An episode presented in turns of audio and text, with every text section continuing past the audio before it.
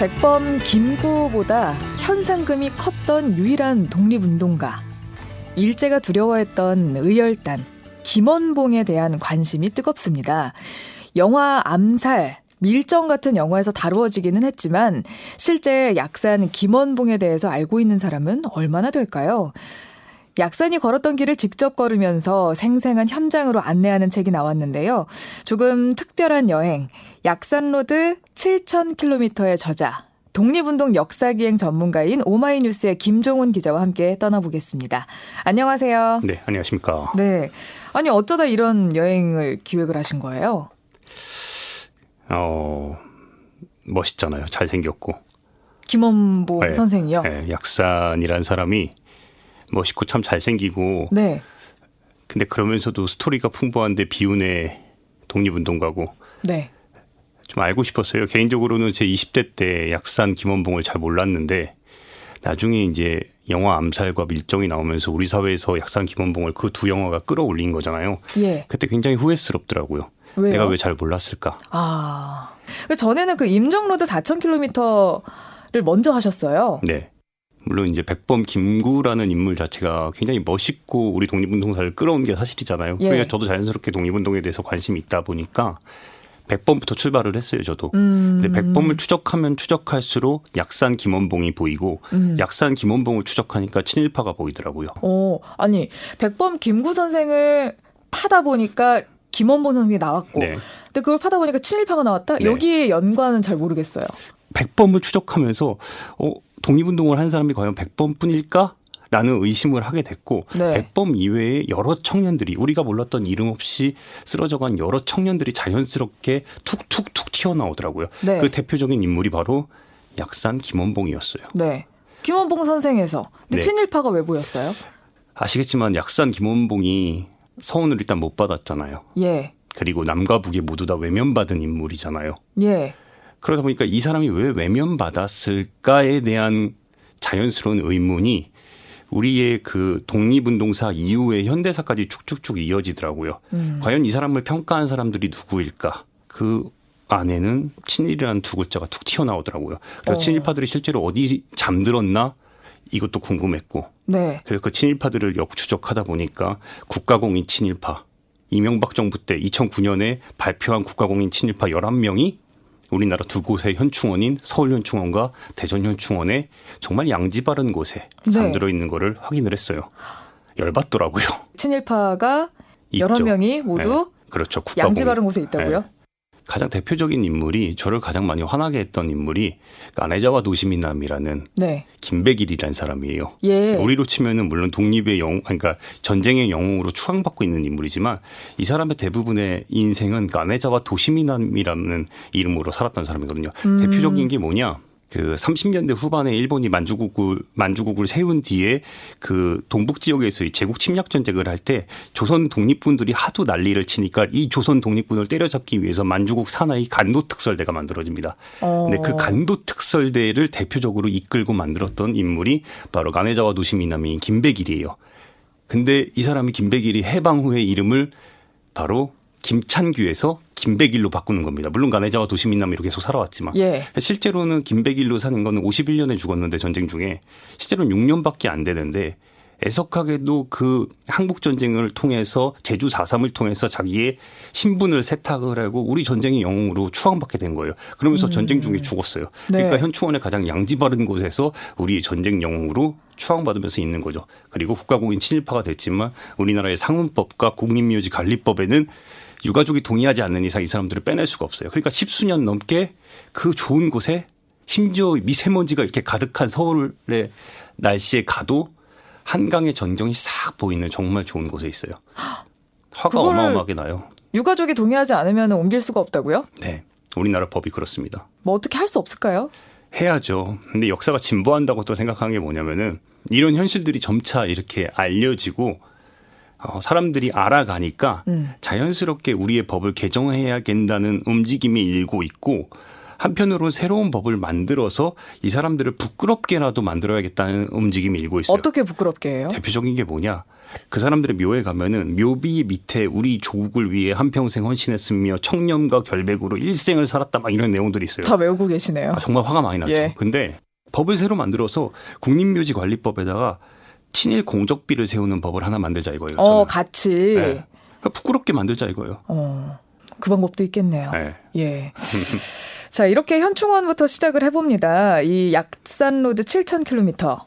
현충원부터 어디까지인가요? 어, 약산이 태어난 곳이 밀양이에요. 예. 아, 그거 네. 기억납니다. 조승우 배우가. 맞습니다. 밀양 사람 김원봉이요. 밀양, 그쵸. 난 네. 밀양 사람 김원봉이요. 이러고 나왔던 게 기억이 납니다. 네. 천이백오십만이 봤던 영화 암살의 그 장면이 정말 기가 막히죠. 예. 김구와 백범이 그 원래라, 원래라면 자싱이라는 도시에서 실제로 만나거든요. 그 장면을 모티브 삼아서 그 딱 영화에서 그렇게 이어진 건데 거기서부터 출발했어요. 저도 밀양에서부터 출발해서 서울을 거쳐서 평양, 그다음에 뭐 신흥무관학교가 있었던 심양, 뭐 지린, 베이징, 상하이, 난징, 자싱, 광저우 지나서 우한 갔다가 계림 그리고 충칭까지 실제로 약산이 어, 평생을 살았던 그리고 걸었던 그 공간들을 쭉 추적을 해보니까 직선으로 쭉쭉쭉 그었을 때 밀양에서부터 충칭까지 칠천 킬로미터가 되더라고요. 네, 다 다닌 겁니다. 전부 다녀오셨어요? 평양 빼고요. 평양은 못 가셨고. 네, 평양은 평양은 가고 싶었는데 못 갔어요. 그 약산 김원봉이 천구백오십팔년 십일월에 네. 역사에서 사라졌어요. 그러니까 어떻게 죽었는지 몰라요. 음. 그러니까 가장 현상금이 많았던 지금으로 치면 삼백이십억의 현상금이 있고 일제가 가장 두려워했던 의열단의 의배, 그러니까 단장이자 그리고 조선혁명간부학교 이육사를 배출시킨 조선혁명간부학교의 교장이자 우리 광복군의 부사령이자 그리고 중국 관내의 최초의 우리 군대의 그 정식 군대였던 조선의용대의 대장이자 그리고 대한민국 임시정부의 국무부장 지금 국방부 장관이었고 대한민국 임시정부의 국무위원이었던 약산 김원봉이 이십팔년 만에 고국에 돌아왔는데 개인 자격으로 돌아왔고 예. 돌아오고 나서도 이 해방 전국에서 수배가 되고 친일 경찰한테 쫓겨 다니고 결국에는 이 발디딜 곳 없는 이 조국에서 선택은 어쩔 수 없이 북으로 올라갔다는 저는 판단을 했거든요. 음. 그래서 그 삶의 공간들을 쭉 추적하다 보니까 그렇게 됐고 약산이 오십팔년 십일월에 그렇게 사라졌는데 그렇게 제가 말씀드린 그 여러 직책을 가진 김약산이 어디에 잠든지도 몰라요. 솔직히 어떻게 죽었는지도 모르고 음. 뭐 청산가리를 막아서 죽었다 아니면은 뭐 집단 농장에 가서 죽었다 뭐 여러, 여러 가지 설이 있어요. 예. 모릅니다. 아무것도 제가 추적을 여러 북한 사람들까지 추적하고 뭐 유가족도 추적하고 다 했는데 아, 끝은 아무도 몰라요. 그러니까 음. 답답한 거예요. 근데 사실 네. 어, 아마 이천십구년에 김원봉 선생이 가장 유명해졌을 겁니다. 그럼요. 예, 그 문재인 대통령이 현충일 그렇죠. 추념사에서 언급을 했죠. 그렇죠. 우리 군의 뿌리가 독립군에서 조선의용대를 거쳐 한국 광복군이 우리 군의 뿌리라고 말을 했어요. 음, 그랬다가 이제 논란이 됐습니다. 이제 김원봉이란 이름을 이름 석자를 넣었다는 이유로 예. 굉장히 논란이 됐죠. 네, 그때 왜 이런 분이 서훈을 못 받았는지에 대한 논란이 시작이 됐는데. 네, 그때는 이미 뭐 그쵸 저야 그때는 제가 중국에 있었어요. 음. 중국에서 이제 약산을 또 이제 추적하고 있는 과정이었는데 음. 그 소식을 제가 우한에 아마 있을 때 조선의용대가 탄생한 네. 그 우한이라는 도시에서 제가 현충일 추념사를 뒤늦게 듣고 예 어떠셨어요? 고마우면서도 왜 그랬어요 하는 생각이 들더라고요. 왜 왜 왜 그랬어요? 그러니까 대통령이 어쨌든 김원봉을 언급한 것 자체로 우리 사회에 큰 논란과 이슈를 만들었으니까 고맙죠. 사람들이 김원봉을 알게 했으니까. 그런데 이 자체로 오히려 김원봉이 이렇게 이슈화되면서 김원봉의 진짜 실체에 대해서 알고자 하는 진실에 대해서는 관심이 없이 김원봉의 서훈 논란으로 음. 김원봉 자체에 대한 그 중심이 아니라 이 서훈 가지고만 계속해서 논란이 되는 거예요. 서훈을 주냐 마냐 음. 전체 김원봉을 알면 이건 전체 내용 속에서 백분의 일도 안 되거든요. 저는 서훈 안 줘도 상관없어요. 제가 약산의 후손들을 만나면서 계속 느낀 게 연좌제로 인해서 약산의 후손들은 실제로 자기의 친동생, 남동생 네 명과 음. 사촌동생 다섯 명이 보도연맹 사건으로 총살을 당했어요. 아버지, 연좌죄로. 연좌죄로. 예. 예. 그리고 아버지는 김약산의 아버지는 끌려가가지고 굶어 죽었어요. 감금돼서. 음. 막내 동상이었던 그 김학봉 여사는 고등학교 때 종로경찰서에 끌려가지고 성고문 당한 다음에 평생을 아픔 속에 살았어요. 음. 근데 어차피 평생을 아픔 속에 선 사람들인데 지금 이제 와서 훈장 하나 툭 던져준다고 이 아픔이 되냐? 저는 아니라고 봐요. 음. 그걸 바라지도 않아요. 다만 모르니까 모르니까 자꾸 빨갱이 빨갱이 빨갱이 이러는데 자연스럽게 녹여내면서 현장에서 보고 우리가 김원봉이라는 인물과 의열단과 조선의용대에서 알면은 음, 저는 이런 말 할 수 없다고 생각해요. 막 음. 이렇게 폄하하거나 왜곡하거나 네. 못할 거라 생각해요. 아마 그렇게 이야기하는 가장 큰 이유는 그 약산 김원봉 선생이 사십팔 년에 북한에 갔다가 그렇죠. 내려오지 않은 네. 거. 자발적으로 월북을 했죠. 예, 그리고 네. 그 북한 정권 수립에 어느 정도 네. 이바지를 했다. 네. 이 부분인데 그렇죠. 사실 이거는 뭐 사실이니까요. 그러니까 제가 그거를 부인하고 싶진 않아요. 예. 그러니까 발디딜 곳 없는 우리 남쪽 땅에서 어, 이유 올라간 이유에 대해서는 굉장히 저도 추적을 열심히 했기 때문에 이유는 굉장히 많아요. 뭐 대표적으로 뭐 친일 경찰이 노독술에게 모욕을 당했다뿐만 아니라 당시에 이 미군정 하에서도 수배령이 떨어졌고 그 감옥에서 나오고 나서 둘째 감옥에 있는 동안에 둘째 아들 철근이 태어났는데 그 갓난아기가 있는 집에 백색 테러들이 와가지고 막 테러를 하고 공격을 음. 하고 앞서서는 자기의 학교 선배였던 대학교 선배였던 난징대학교 선배인 몽양영은 선생이 해화동 한복판에서 총격당해서 죽고 음. 자기의 정치적 동지들이 막 하나씩 사라져가는 걸 보면서 이 발디딜 곳 없는 이 조국에서 김원봉이 선택할 수 있는 거는 음. 자기의 부하들이 있는 북한밖에 없었어요. 음. 솔직히 그러니까 올라간 거예요. 올라가서 그렇다고 김일성이 처음에 예우를 해줬죠. 음. 이게 바로 이제 핵심적인 포인트인데 이게 제가 굉장히 추적하기 힘들었던 부분인데 예. 국가검열상이라는 지금으로 치면 감사원장 같은 서열 치위의 높은 자리를 줬어요. 그런데 예. 아시겠지만 김원봉은 우리 독립운동사에서 그 당시에 중국 관내에 있던 우리 군대의 가장 높은 군권을 가진 가장 높은 장군이었단 말이에요. 사령관이었어요. 근데 김일성은 지금으로 치면 중대장 정도밖에 안 되는 뭐 중위 대위 정도밖에 김일성의 독립 독립운동 행적을 부정하는 게 아니라 예. 급 차이가 너무 많이 나는 사람이에요. 정당성에서도 너무너무 큰 차이가 나요. 네. 근데 김일성이 소련으로부터 정권을 받고 김원봉에게 군권을 준다? 말도 안 되는 소리예요. 오십팔 년 김원봉이 세상에서 사라질 때까지 김원봉이 군권을 잡았냐? 단언컨대 한 번도 없었습니다. 음. 군권을 줄 생각도 없었고 군권 자체에 대해서 뭔가 어떻게 뭐 할 수 있는 상황도 아니었어요. 음. 그러다 보니까 국가검열상부터 나중에 노동상, 노동부 장관까지 하는데 군권과는 항상 배제된 채로 생활을 했어요. 음. 그리고 훈장 두 번을 받습니다. 한국전쟁 예. 중에 한 번 받고 나중에 죽기 직전에 한 번을 받는데 그 한국전쟁 때 받은 게 또 받습니다. 문제가 됐죠. 문제가 예. 됐는데 한국전쟁 중에 후방에 있을 때 보리파종으로 인해서 받은 거예요. 보리파종 잘했다고. 어, 식량을 네. 공급을 잘했다. 네.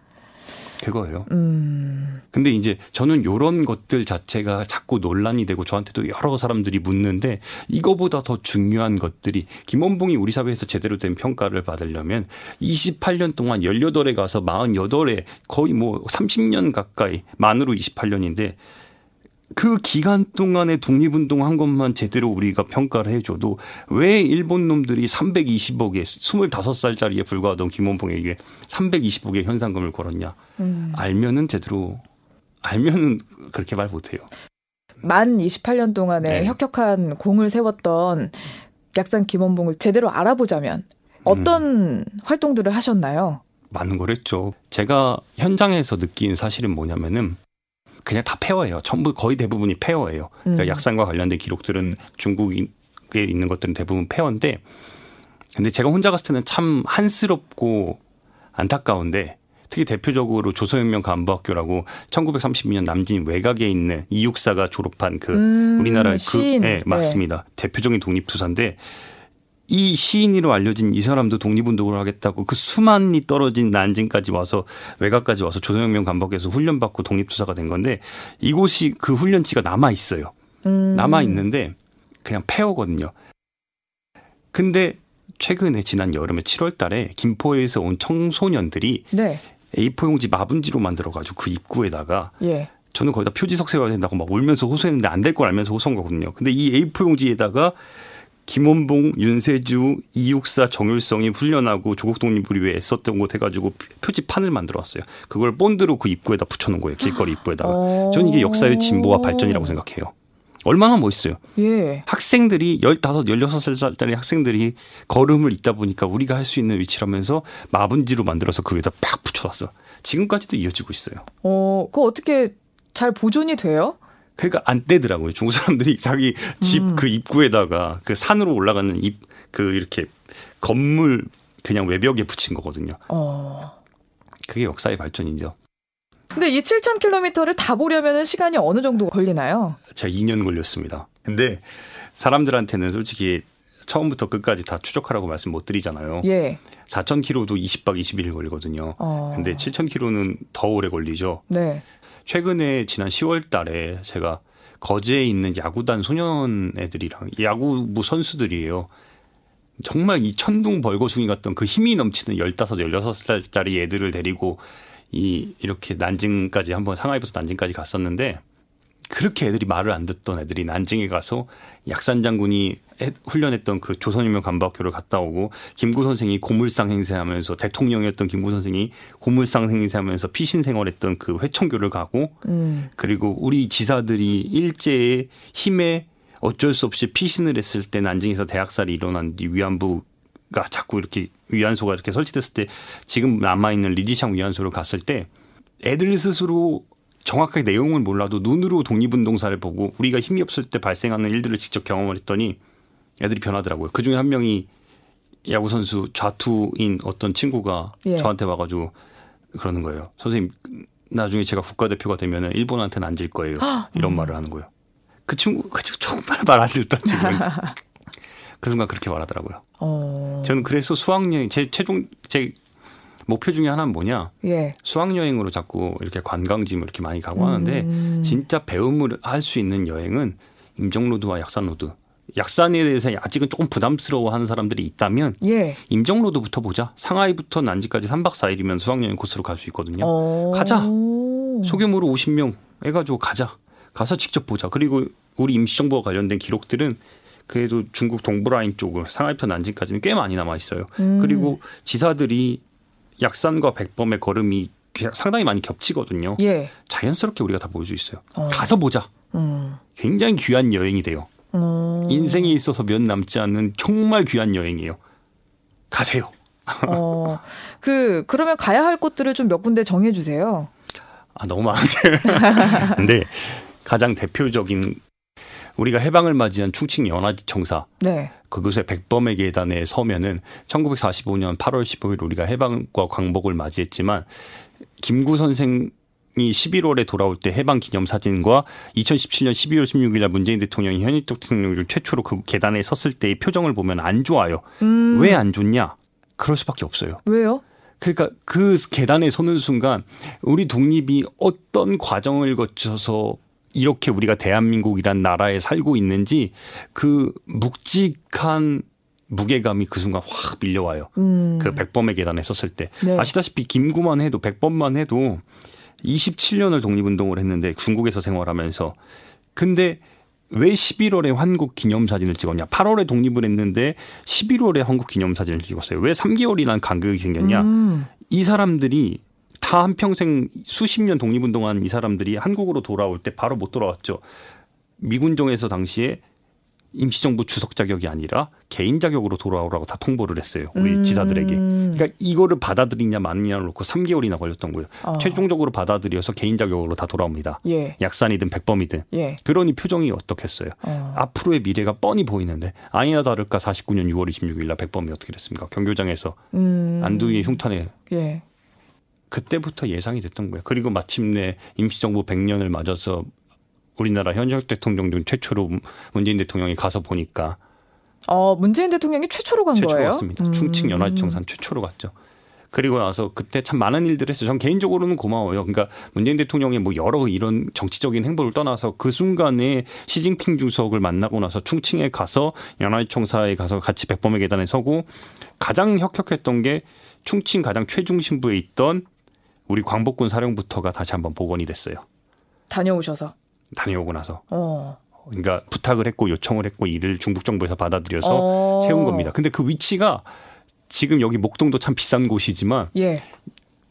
여의도 한복판은 육십 층, 칠십 층짜리 빌딩들 사이에 그, 여라, 그 광복군 사령부투가 갑자기 복원된 거라고 생각하시면 돼요. 오. 굉장한 곳이고 막 주변에 막 전 세계 유명 뭐랄까요 그 메이커라고 하나요 그런 예, 그런, 그 예. 유명 샵들 있잖아요 비싼데 네. 명품 샵들이 네. 쫙 펼쳐져 있어요. 그 한 가운데 우리 광복군 청사가 올라갔어요. 그게 되네요. 중국이니까. 아. 중국이니까 모든 땅은 국가에서 관리하니까요. 아. 다 임대를 해주고. 근데 그 문재인 대통령이 이걸 다시 복원해줬으면 좋겠다라고 제안을 요청을 했죠. 요청을 하시니까 그게 받아들여지네요. 받아들였습니다. 네. 그 당시 한중 관계에 있어서의 이제 앞으로의 행보에 있어서 좋은 파트너십으로 인정을 음. 해준 거죠. 그리고 음. 그 재미있는 점은 윤봉길 의사의 삼십이 년 사월 십구 일 의거 후에 김구 선생과 임시정부의 주요 인사들이 피신을 했던 자싱이라는 도시가 있는데 예. 그곳에 가면 지금도 김구의 피난처와 임시정부 요인들의 피난처가 보존돼 있어요.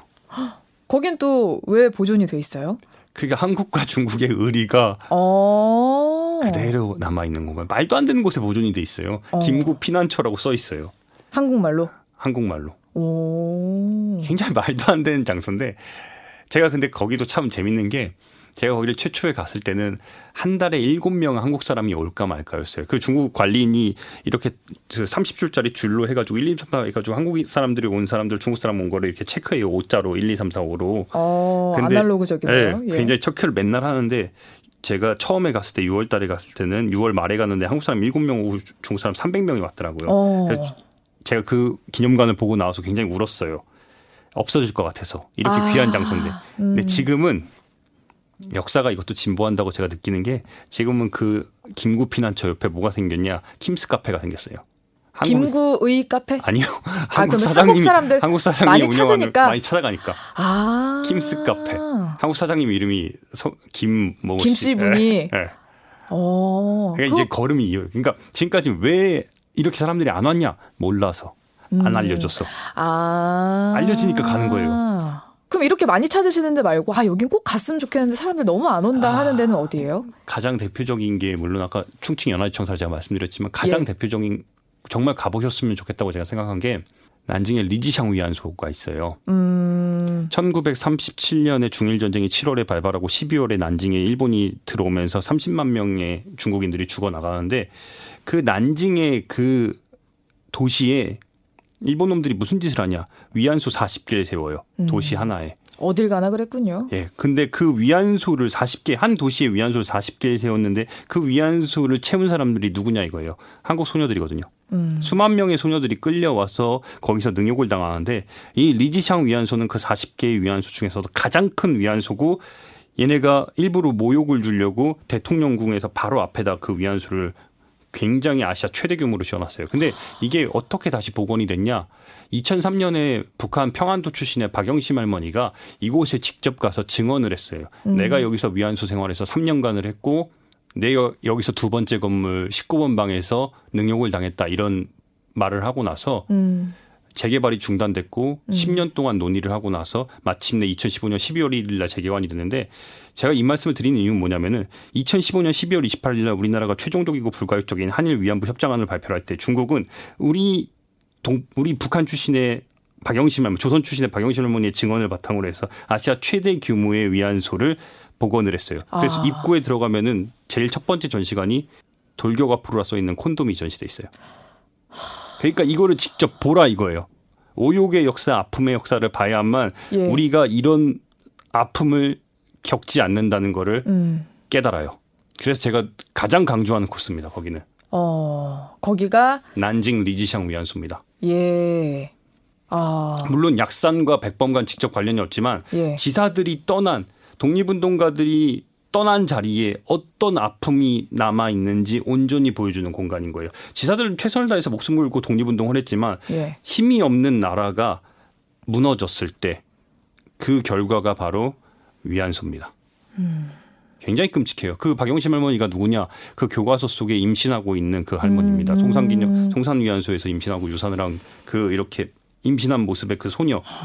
열일곱 살에 끌려와서 무려 오 년, 육 년을 능욕을 당했어요. 아, 참 말씀 들어보니까 기가 막히네요, 정말. 네, 기가 막히죠. 음, 또 하나만 더 추천을 해주신다면요? 여긴 음, 꼭 갔으면 좋겠다. 가장 찾아가기 힘든 약산 로드 코스 중에 하나가 난징, 자꾸 난징만 말씀드리는데 여러 곳들이 있지만 난징 이곳은 좀 더 말씀드리고 싶은 게 예. 그 조선혁명 간부학교의 삼 기 훈련 장소인 그 천령사라는 곳이에요. 지금도 난징 시내에서 차로 한 시간 걸려서 걸어 올라가기도 굉장히 힘들어요. 제가 거기 처음에 찾아갔을 때 비행기 타서 난징까지 간 다음에 상하이까지 간 다음에 기차 타고 난징까지 이동해서 난징에서 버스 타고 지하철 타고 걸어서 사 킬로미터를 올라가가지고 찾아가는 데만 이렇게 힘들었는데 음. 대중교통이 없어요. 예. 근데 지금도 대중교통이 없어 차로 가기 더 너무너무 힘든 곳인데 천구백삼십이 년에 이육사가 신문기자였던 조선일보 기자였던 이육사가 석정 윤세주와 함께 그곳을 찾아가요. 우리 사회에서 가장 엘리트였던 그 음. 백이십오 명의 청년들이 그곳을 졸업을 했는데 네. 이 사람들이 대부분이 세 개 국어를 기본으로 했어요. 지금도 세 개 국어를 기본으로 못하는 한국어, 중국어, 일본어를 세 개 국어로 하는 청년들이 왜 지금도 찾아가기 없는 그곳에 갔을까? 음. 오직 목표는 하나였어요. 군사훈련을 통해서 내가 군인이 되고 장교가 되고 군대를 모아서 조국의 독립을 위해서 진격하겠다는 그 목표였어요. 음. 당시 이육사가 만으로 스물여덟 살이었어요. 이육사는 도쿄에서 그 일본에서 공부하고 중국에서도 공부하고 조선일보 최고의 우리나라의 가장 기재였는데 음. 이 모든 걸 포기하고 와서 훈련받고 독립투사가 된 거예요. 음. 그런데 문제는 뭐냐? 거기 가면 다 폐허예요. 그냥 다 쓰레기만 나뒹 굴러요. 지금 그래요? 지금 그래요. 지금도 그런데 찾아가기도 너무 힘들고. 근데 다행히 이게 아까 말씀드렸던 그 입구에 표지석에 애들이 그 마분지 붙지가 거긴데. 제가 거기 갈 때마다 아쉽고 미안한 게 뭐냐면은 제가 그래서 항상 우리나라 거기 갈 때마다 우리나라 그 플라스틱 소주를 준비하는 이유가 음. 바로 그거예요. 이거라도 내가 뭐 이, 이 백이십오 명 중에 이름 알려진 사람들이 십수 명에 불과해요.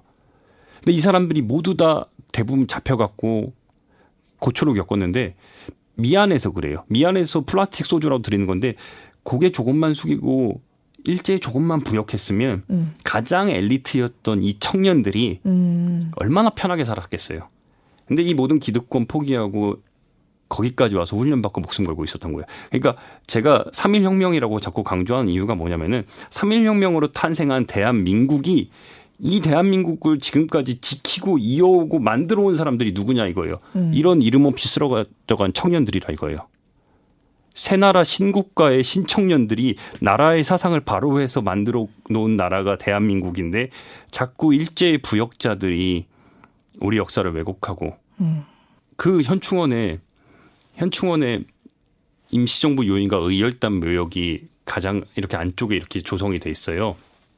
근데 그 묘역 좌상단으로 그러니까 굽어보는 자리에 제이 장군 묘역이 여섯 개가 있는데 예. 이 중에 두 개의 묘가 신태영과 이용준이라는 사람이에요. 예. 그러니까 그 신태영은 우리나라의 사 대 국방부 장관, 이용준은 우리나라의 초대 육군 참모총장입니다. 그런데 어. 둘 다 일본 군인으로 몇 년을 복무했냐? 둘 다 네. 삼십오 년을 복무했습니다. 이게 무슨 얘기냐? 신태영은 히라이마 호에이라는 이름으로 일본 군인으로 삼십오 년. 우리나라 육군 참모총장, 초대 육군 참모총장인 이용준, 이용준도 마찬가지로 삼십오 년. 둘 다 지금으로 치면 대령과 장군까지 올라갔던 사람들이. 음. 이 사람들이 해방하고 나서 몸 숙이고 있다가 제주 사삼을 거치면서 다시 떠오른 건데 문제는 이 사람들의 묘가 국가공인 침입한데 둘 다 이 사람들의 묘가 우리나라 임시정부 요인들과 지사들의 무덤에서 이렇게 위에서 바라보게 돼 있어요. 말이 되냐고요. 그런데 그 현실이 지금도 그대로예요. 가장 화가 나는 건 지사들을 밑에서 밑으로 이렇게 쳐다보는 것도 화나는데 그 발밑에 입구에 수, 대한독립군 무명용사 위령탑이 있습니다. 예. 수만 명의 우리 독립군들을 위해서 죽어간 사람들의 원혼을 위해서 일, 이름 하나 새기지 못해서 이 위령탑 하나 세웠는데 그 입구 발밑에 있어요. 독립군의 위령탑이. 아, 참. 음. 이런 상황 속에서 문재인 대통령이 유월 달에 우리 군의 뿌리를 일부러 제가 볼 땐 일부러 얘기했어요. 우리 군의 뿌리가 독립군과 조선의용대를 거쳐서 한국광복군을 거쳐 우리 군의 뿌리가 왔다. 음. 라고 말해준 거예요. 저는. 대전현충원에 가면 신현준이라고 있습니다. 해병대 초대 사령관이 해병대를 창설했어요. 예, 느낌이 좋네요. 국가공인 침입하고 이천칠 년에 죽었는데 미국에서 평생 은퇴 후에 미국에서 호의호식하다가 이천칠 년에 대전현충원은 가장 높은 최규하 대통령의 묘소 바로 옆에 가장 높은 아... 곳에 있어요. 화가 나요. 이런 걸 바꾸고자 하는 게 제가 독립운동사를 추적하면 추적할수록 처음에는 선양, 백범과 약산에 대해서 알려야겠다는 생각으로 임정로드와 약산로드를 쓴 거고, 요즘에는 관심이 자꾸 일본에 임정로드 일본편을 조금 준비를 음. 하고 있어요. 아시겠지만 윤봉길 의사의 의거의 윤이사가 그해 삼십이년 십이월에 가나자와라는 도시에 가서 죽는데, 그 윤이사의 그 죽음의 행적도 일본 놈들이 얼마나 치졸한지 오사카부터 가나자와까지 끌고 갈 때마다 일부러 복수하려고 윤이사의 의거로 인해 죽은 사람들의 그 고향이나 아니면은 그 당시에 사령관이었던 그 사령 본부를 일부러 거쳐가게끔 했어요. 심지어 윤이사가 십이월 달에 삼십이년 십이월에 죽는데 그 죽는 시간까지도 시라카와 대장이 중국에서 죽은 시간과 맞춰서 시차까지 고려를 해가지고 죽였어요. 그리고 삼십이년부터 사십육년에 발견되는데 십사년 동안 윤봉길 의사를 미간에 총을 쏘서 죽인 다음에 공동묘지 정말 사람들이 십사년간 밟고 지나가려고 그 길 가운데다가 그냥 그냥 진짜 땅 파서 거의 다 밟고 지나가라고 했던 거죠. 그런 곳들이 지금 일본 전역에 있어요. 그런 것들도 좀 추적하려고 추적을 했고 앞으로도 어. 좀 알려야겠다. 참 어떻게 같은 사람으로 태어나서 그렇게까지 악할 수 있을까라는 생각이 들어요. 그러게요. 예. 그러게요. 참 왜 이 로드를 지금 우리 청년들이 갔으면 좋겠다라고 말씀을 하셨는지 알 것 같습니다. 네. 예. 친일파들은 어떻게 살고 있는지 저희가 이제 대충 짐작은 하니까요. 혹시 우리 독립투사들의 후손들은 지금 어떻게 살고 있는지 좀 얘기 좀 해주세요. 음, 잘 다 못 살고 있어요. 음. 가장 대표적 인물 중에 하나가 의열단원 김시현 선생인데, 이분이 누구냐? 아, 영화 밀정의 실제 주인공 공유 있잖아요. 예. 그 사람 실제 모델이 김시현 어, 선생입니다. 예. 근데 문제는 이분이 이십년 가까이 감옥에서 생활을 하면서 그 사건, 의열, 실제로 그 영화 밀정에서의 의열단 그게 이차 폭탄의 건데 음. 그 이후에 감옥에서 나와서 다시 의열단 활동을 하고 평생 활동을 했는데, 문제는 이분이 지금도 지금도 서훈을 못 받았어요. 김시현 선생이 마지막에 가족들에게 그 서울에 이제 불광동에서 단칸방에서 마지막에 이제 여덟 식구가 사는데 유언을 남겨요. 너희들은 잘 살 거라고. 음. 왜냐? 내가 한평생 독립운동했고 음. 김시현 선생이 말을 잘 못하세요. 이게 혀가 짧아요. 스스로 고문을 왜요? 당할 때 혀를 잘라버렸어요. 일본 아. 놈들한테 제대로 사실을 자, 말을 안 하려고 스스로 혀를 잘라서 말씀을 잘 못하세요. 아. 예. 그렇게 독립운동을 했던 사람인데 찢어지게 가난하니까 그때 원호대상이 막 발표될 즈음이었거든요. 음. 이제 보훈대상이 발표될 즈음이라 너희들은 걱정하지 마라. 음. 내가 지금 이렇게 가난했지만 당신들은 잘 살 거라. 내가 독립운동을 했으니까. 독립운동을 한평생 했고 감옥에서 이십년 넘게 있었고 의열단원으로서 평생 했고.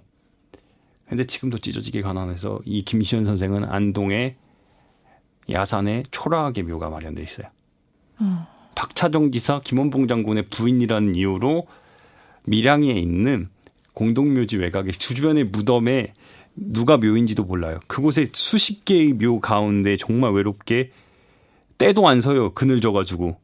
그곳에 있는데 그나마 학생들이 그 나무판으로 박차정 지사에게 가는 길이라고 나무판 세워놓고 밀양에 있는 청년들이 의지를 모아서 그래도 거기다 묘비도 세워놓고 해서 그나마 이제는 묘부처럼 보이는데 그런 대접을 받고 있어요. 음. 말이 되냐고요. 이게 이 나라를 만들고 지킨 사람들이 누군데. 이게 우리가 할 일이 많은 거예요. 그래서 제가 청년들이 음. 이 뜨거운 내용들을 알면 가만히 있을까? 음. 근데 이제 알기까지의 과정들이 조금 문턱이 좀 있어요. 그래서 여행으로 음. 가벼운 마음으로 찾아가서 보자. 그리고 뜨겁게 받아들이자. 음. 이게 바로 약산로드와 임정로드의 핵심이에요. 예, 다녀온 것 같은 느낌이 듭니다. 네. 예. 정말 요즘에 그래 뭐 수학여행으로 가는 것도 되게 좋을 것 같고. 그렇죠. 그게 예. 제일 좋습니다. 예. 함께 갔으면 좋겠습니다. 네, 그랬으면 좋겠습니다. 네. 예, 지금까지 약산로드 칠천 킬로미터의 저자 김종훈 기자와 함께했습니다. 고맙습니다. 네, 고맙습니다.